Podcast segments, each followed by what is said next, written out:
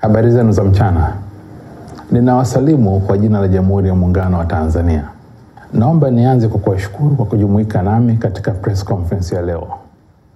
Wiki hii habari kubwa inayohusiana na China kwa nchi yetu ni ziara ya Rais wa Jamhuri ya Muungano wa Tanzania Mheshimiwa Samia Suluhu Hassan. Kama mlivyosikia kupitia msemaji wa Wizara ya Mambo ya Nje ya China, siku ya Alhamisi tarehe 27 Oktoba, Rais wa Jamhuri ya Watu wa China Mheshimiwa Xi Jinping amemwalika Rais wa Jamhuri ya Muungano wa Tanzania Mheshimiwa Samia Suluhu Hassan kufanya ziara ya kitaifa nchini China kuanzia tarehe mbili hadi 4 Novemba mwaka huu. Ndugu wanahabari, mwaliko huu wa rais wetu kufanya ziara nchini China katika kipindi hiki ni ishara kubwa ya uzito wa mahusiano ya kidugu na kihistoria yaliyopo baina ya nchi zetu mbili ambayo yamedumu kwa miaka 58 baada ya mataifa ya Tanganyika na Zanzibar kuungana na kuunda Jamhuri ya Muungano wa Tanzania. Kabla ya hapo, China ilikuwa na mahusiano ya kidiplomasia na iliyokuwa Tanganyika ambayo yalianza tarehe 9 Disemba mwaka 1961 na pia ilikuwa na mahusiano na Zanzibar kuanzia tarehe 11 Disemba mwaka 1963. Katika kipindi chote hiki nchi zetu mbili zimekuwa na urafiki wa majira yote katika dhiki na faraja. Taifa la China kabla lijawa na nguvu kubwa ya kiuchumi kama inavyofahamika hivi sasa, ilisaidia sana nchi yetu katika nyanja mbalimbali. Wazee wetu wa zamani wana kumbukumbu nzuri jinsi China ilivyosaidia nchi yetu katika harakati za ukombozi wa nchi za kusini mwa Afrika. Vilevile wazee wetu wa zamani wana kumbukumbu ya miradi mikubwa ambayo China ilitusaidia kutekeleza kama vile ujenzi wa reli ya Tazara ambayo ilikuwa na urefu wa kilomita 1860. Mradi huu wa Tazara ulikuwa ni msaada mkubwa wa kwanza kutolewa na China kwa taifa la nje. Tena waliutoa wakiwa na wao wana shida na umaskini. Hadi leo Tazara ni mradi unaobeba ishara ya mahusiano kati ya Tanzania na China na bara la Afrika na China. Mbali na Tazara, China ilisaidia nchi yetu katika ujenzi wa miradi mingine mingi yenye lengo la kuifanya nchi yetu ijitegemee, na walifanya hivi kwa dhati kabisa. Kwa mfano, katika jitihada za nchi yetu kujitegemea katika uzalishaji wa chakula, Wachina walituunga mkono kwa kutusaidia kuanzisha miradi ya kuzalisha mpunga kule Mbarali na Ruvuma na Ruvu. Aidha, katika jitihada za nchi yetu kukidhi mahitaji ya sukari, kwa sababu sukari ndio, ndio bidhaa ambayo inatumika kwa wengi na Watanzania, Wachina walituunga mkono kwa kutusaidia kujenga kiwanda cha kuzalisha sukari kule Mahonda, Zanzibar. Pia katika jitihada za nchi yetu kuboresha sekta ya kilimo kwa kuihakikishia wakulima wanakuwa na vitendea kazi, Wachina walituunga mkono katika ujenzi wa kiwanda cha zana za kilimo cha Ufi. Vilevile katika jitihada za nchi yetu za kuboresha sekta ya afya kwa kuhakikisha kwamba tunazalisha madawa yetu mwenyewe hapa ndani, ndugu zetu hao wa China walitunga mkono katika ujenzi wa kiwanda cha kuzalisha madawa cha Keko na kiwanda cha kuzalisha chanjo kule Mabibo. Vilevile kwa zaidi ya miaka sitini tangu mwaka sitini na moja hadi sasa Wachina wamekuwa wakituletea timu ya madaktari wanaotoa huduma kwa Watanzania hususan katika maeneo ya vijijini Tanzania bara na Zanzibar.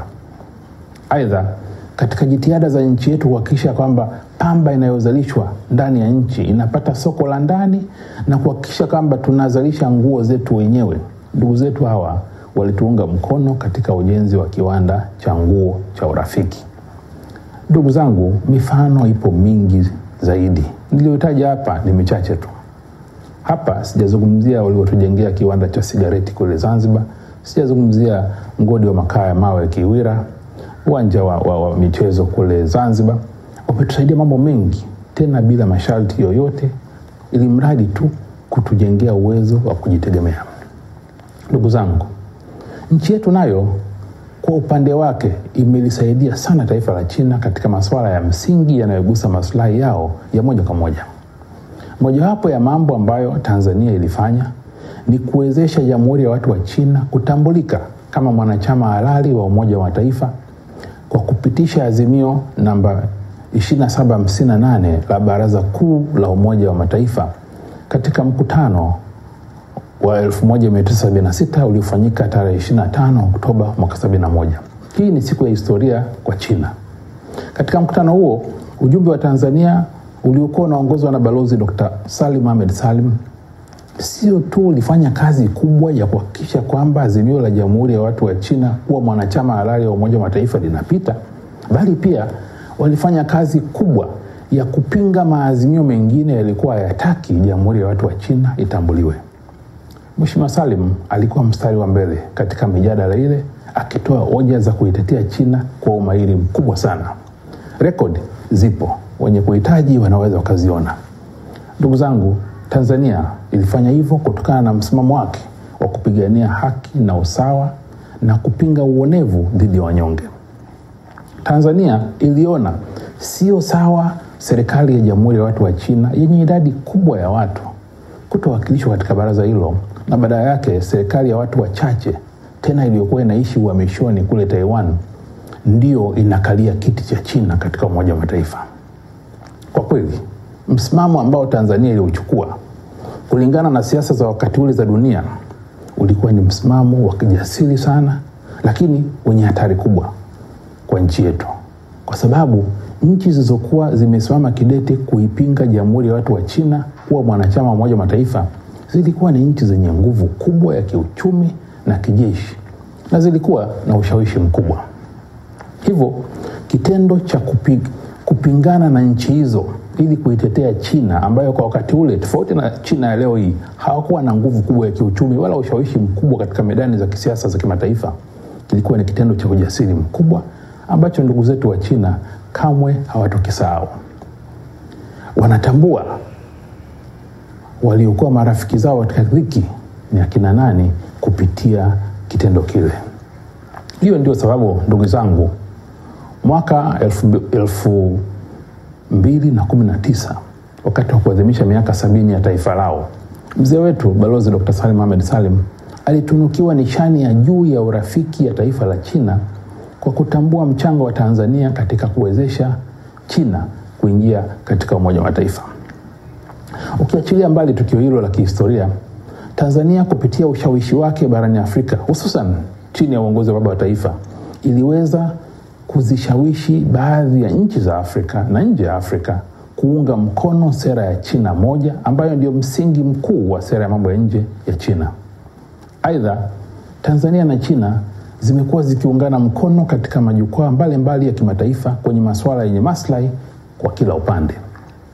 Kwa ujumla, yapo mambo mengi mengi ambayo nchi zetu mbili zimesaidiana, lakini itoshe tu kutaja haya machache. Ndugu wanahabari, nimechukua muda kurejea historia hii ili vijana wa kizazi kipya na hata wa kizazi changu ambao hawakubahatika kuisoma historia hii wapate ufahamu wa msingi mzuri wa mahusiano ya mataifa yetu mawili uliojengwa na baba wa taifa hayati Mwalimu Julius Kambarage Nyerere na hayati Mzee Karume upande, na upande wa China hayati Mzee Mao Zedong na hayati Mzee Chou Enlai kwa upande wa China. Msingi huu ndio unaifanya nchi yetu ipewe kipaumbele na taifa la China katika masuala ya msingi ya mahusiano. China inapofikiria Afrika, nchi ya kwanza inayopewa kipaumbele ni Tanzania. Imekuwa hivyo tangu miaka ya sitini hadi sasa. Ndio maana Rais Xi Jinping alivyoingia madarakani mwaka 2013 nchi yake ya kwanza kuitembelea barani Afrika ilikuwa ni Tanzania, na sera mpya ya mahusiano ya China na mataifa ya Afrika aliizindulia Tanzania.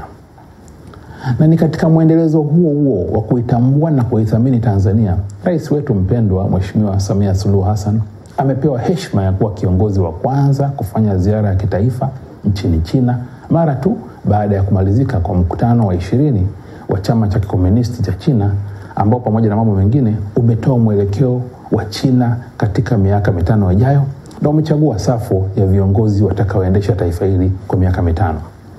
Vilevile, ziara hiyo itakuwa ya kwanza ya kitaifa kufanyika nchini China tangu China ifunge mipaka yake mwaka juzi 2019 ili kudhibiti uviko 19. Lakini pia kufanyika kwa ziara hii katika kipindi hiki ni ushahidi wa kwamba China inatambua kuongezeka kwa ushawishi wa Tanzania katika medani za kimataifa tangu Mheshimiwa Rais Samia Suluhu Hassan aingie madarakani. Hakuna ubishi kwamba hivi sasa Tanzania ina taswira nzuri kimataifa kutokana na kazi kubwa na nzuri anayoifanya rais wetu ya kuleta mageuzi ya kisiasa na kiuchumi. Kwa sasa nyota iko upande wetu, na China na dunia kwa ujumla inaitizama Tanzania kama nchi ya Afrika ya kutumainiwa na yenye mwelekeo. Ndugu wanahabari, ziara ya Mheshimiwa Rais Samia Suluhu Hassan inatarajiwa kutoa fursa kwa Tanzania na China kubainisha maeneo mapya ya ushirikiano katika nyanja za siasa, diplomasia, uchumi, ulinzi na utamaduni. Maeneo hayo ni pamoja na ushirikiano katika sayansi na teknolojia, ushirikiano katika maendeleo ya miundombinu, ushirikiano katika kilimo, ushirikiano katika uwekezaji, biashara na masoko na kadhalika. Vilevile, katika ziara hiyo nchi zetu mbili zinatarajia kusaini makubaliano, itifaki na mikataba ya ushirikiano katika nyanja mbalimbali. Itoshe tu kusema ziara ya Mheshimiwa Rais ni ziara ya kihistoria inayotarajiwa kuimarisha zaidi mahusiano baina ya nchi zetu mbili na kufungua fursa mpya za ushirikiano kwa nchi zetu mbili na wananchi wake. Ni ziara itakayokuwa na matokeo yenye manufaa kwa kila upande, yaani win-win outcome. Ndugu wanahabari, niruhusuni nimalizie kwa kuelezea kwa uchache manufaa ambayo nchi yetu imeyapata katika miaka ya karibuni kutokana na mahusiano yake na taifa la China. Nikianzia kwenye diplomasia ya uchumi, nchi yetu imeendelea kunufaika kwa kupata uwekezaji kutoka China. Hivi sasa China ni nchi ya kwanza inayoongoza kwa uwekezaji nchini, na hapa napoongelea uwekezaji sizungumzii wale wanaoitwa wawekezaji uchwara, bali nazungumzia wawekezaji makini.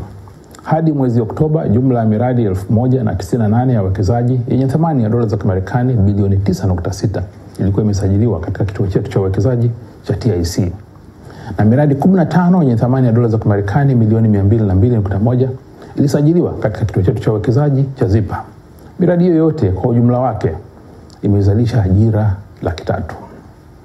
Kwa upande wa biashara, China imeendelea kuwa mojawapo ya nchi zinazoongoza kwa biashara na Tanzania. Katika kipindi cha miaka mitatu iliyopita, ujazo wa biashara kati ya China na Tanzania umekuwa ukiongezeka kwa asilimia ishirini. Mwaka jana 2021 ujazo wa biashara kati ya Tanzania na China ulifikia dola za Kimarekani bilioni 6.74. Na bidhaa ambazo tumeuza kwa wingi hapa China ni pamoja na bidhaa za kilimo kama vile ufuta, korosho, kahawa, maharage ya soya na mwogo mkavu. Na bidhaa za baharini ambazo tumeuza ni pamoja na samaki, kaa na kadhalika. Vile vile Tanzania imeuza kwa wingi bidhaa za madini. Ndugu zangu, matumaini yetu kutokana na fursa zinazokwenda kufunguka kutokana na ziara ya Mheshimiwa Rais Samia Suluhu Hassan wiki ijayo, biashara kati ya nchi yetu na China itaongezeka, na kwa hakika mauzo ya bidhaa zetu za kilimo, uvuvi, mifugo na madini katika soko la China yataongezeka. Kwa upande wa misaada, nchi yetu imeendelea kuwa mojawapo ya nchi zinazonufaika zaidi na misaada ya China. Baadhi ya misaada iliyotolewa siku za karibuni ni pamoja na ujenzi wa maktaba ya kisasa kabisa ya Chuo Kikuu cha Dar es Salaam, ujenzi wa miradi ya maji kule Unguja na Pemba, ujenzi wa hospitali ya kisasa ya Abdullah Mzee Pemba, ujenzi wa kituo cha tiba za moyo cha Jakaya Kikwete, ujenzi wa chuo cha ufundi mkoani Kagera ambacho kimekabidhiwa hivi karibuni kwa Mheshimiwa Rais eh, mwezi Oktoba mwaka huu. Hii ni baadhi tu ya misaada ambayo imekwenda kugusa maisha ya wananchi wa kawaida moja kwa moja. Kama hujakutana na msaada wa China shuleni, umekutana nao hospitali au umekutana nao mahala pengine. Kwa upande wa elimu, katika, katika miaka miwili iliyopita jumla ya Watanzania 725 walipata fursa za mafunzo ya muda mrefu nchini China. Na kwa upande wa afya, China imeipatia Tanzania msaada mbalimbali ikiwemo msaada wa chanjo dhidi ya uviko 19, chanjo takriban milioni 1.6. Aidha, katika kipindi cha miaka mitatu iliyopita, hospitali za China na Tanzania zilizobobea katika tiba za mishipa na ubongo, moyo, saratani na magonjwa ya watoto zimeanzisha mahusiano yaliyowezesha wananchi kupata tiba za kibingwa, wataalamu wetu kupata mafunzo, wataalamu wetu kubadilishana uzoefu na wataalamu wenzao wa China, na hospitali zetu kupata vifaa tiba vilivyosaidia kuokoa maisha ya wananchi wengi. Kwa upande wa teknolojia za uzalishaji, Watanzania wengi wamenufaika na teknolojia mbalimbali mbali za uzalishaji kutoka China. Takwimu tulizonazo ubalozini, katika kipindi cha miaka mitatu Watanzania elfu moja mia mbili na tatu wameagiza mashine za aina mbalimbali za uzalishaji. Hiyo ndio sababu tuliona busara ya kuanzisha kipindi maalum cha elimu kwa umma kwa ajili ya kuwafungua macho Watanzania wenzetu kufahamu uwepo wa teknolojia mbalimbali hususan zile za gharama nafuu ambazo Mtanzania wa kawaida anaweza akajipigapiga akazipata. Kipindi hicho kimeanza vizuri na mwitikio ni mkubwa sana. Kwa upande wa utalii, kama inavyofahamika, tangu la janga la uviko 19 lianze mwishoni mwa mwaka 2019 shughuli za utalii wa nje ya nchi zilisimamishwa hapa China. Hadi sasa bado China haijaruhusu raia wake kutalii nje ya nchi, lakini tuna matumaini kwamba mara watakapojiridhisha kwamba wapo tayari kufungua nchi, Tanzania itapata idadi kubwa ya watalii kutoka China. Nasema hivi kwa sababu ya kazi kubwa ambayo imefanyika ya kuitangaza Tanzania katika kipindi hiki, ikiwa ni pamoja na filamu ya Tanzania Royal Tour iliyotafsiriwa kwa lugha ya Kichina na kuonyeshwa katika vituo viwili vya televisheni za hapa China pamoja na mitandao ya kijamii kadhaa ambayo ina wafuasi wengi ndani ya China. Nadhani ukiachilia huko nyumbani Tanzania, China ndio ilikuwa nchi ya pili ambapo filamu hiyo imeonyeshwa katika kituo cha televisheni. Hadi sasa takwimu zinaonyesha watu milioni mia moja na ishirini wametizama filamu hiyo. Vilevile, kwa kushirikiana na wadau wa utalii na benki ya NMB, hivi sasa tupo mbioni kuanzisha booking platform hapa China ambayo itakuwa mahususi kwa ajili ya kutangaza packages za utalii za Tanzania katika soko la China. Hatua hii itawezesha watalii kutoka China kuweza kufanya reservations kwa urahisi kwa ajili ya kutembelea nchi yetu. Tunaamini mambo yakifunguka yakifunguka hapa China na shirika letu la ndege la Air Tanzania linavyofanya safari zake na linaongeza safari ya pili wiki hii na zitaongezeka nadhani mpaka mwisho wa mwaka tutakuwa na safari tatu, tutapata idadi ya watalii laki tano ifikapo mwaka 2025. Ndugu wanahabari, nimalizie kwa kusema mahusiano ya nchi yetu na China ni mazuri sana. Mheshimiwa Rais Samia Suluhu Hassan ameendelea kuyaimarisha tangu aingie madarakani, na ziara atakayoifanya wiki ijayo inakwenda kuyaimarisha zaidi na kufungua fursa mpya kwa wananchi. Rai yangu kwa wananchi, jiandaeni kuchangamkia fursa. Sina shaka kwamba kupitia ziara ya Mheshimiwa Rais kila mtu atafaidika, uwe mkulima, uwe mvuvi, uwe mfugaji, uwe mchimba madini mdogo au mkubwa, uwe mfanyabiashara, nyote kuna kitu mtakachopata kutokana na ziara hii. Kazi ya rais wetu ni kuzifungua hizo fursa, na sisi wananchi kazi yetu ni kujipanga na kuzichangamkia. Sisi ubalozini, kazi yetu itakuwa ni kuwajulisha kwa uwazi fursa hizo ni zipi na mfanyeje kuzipata. Kwa pamoja tutaweza. Asanteni sana kunisikiliza na wasalimuni tena kwa jina la Jamhuri ya Muungano wa Tanzania.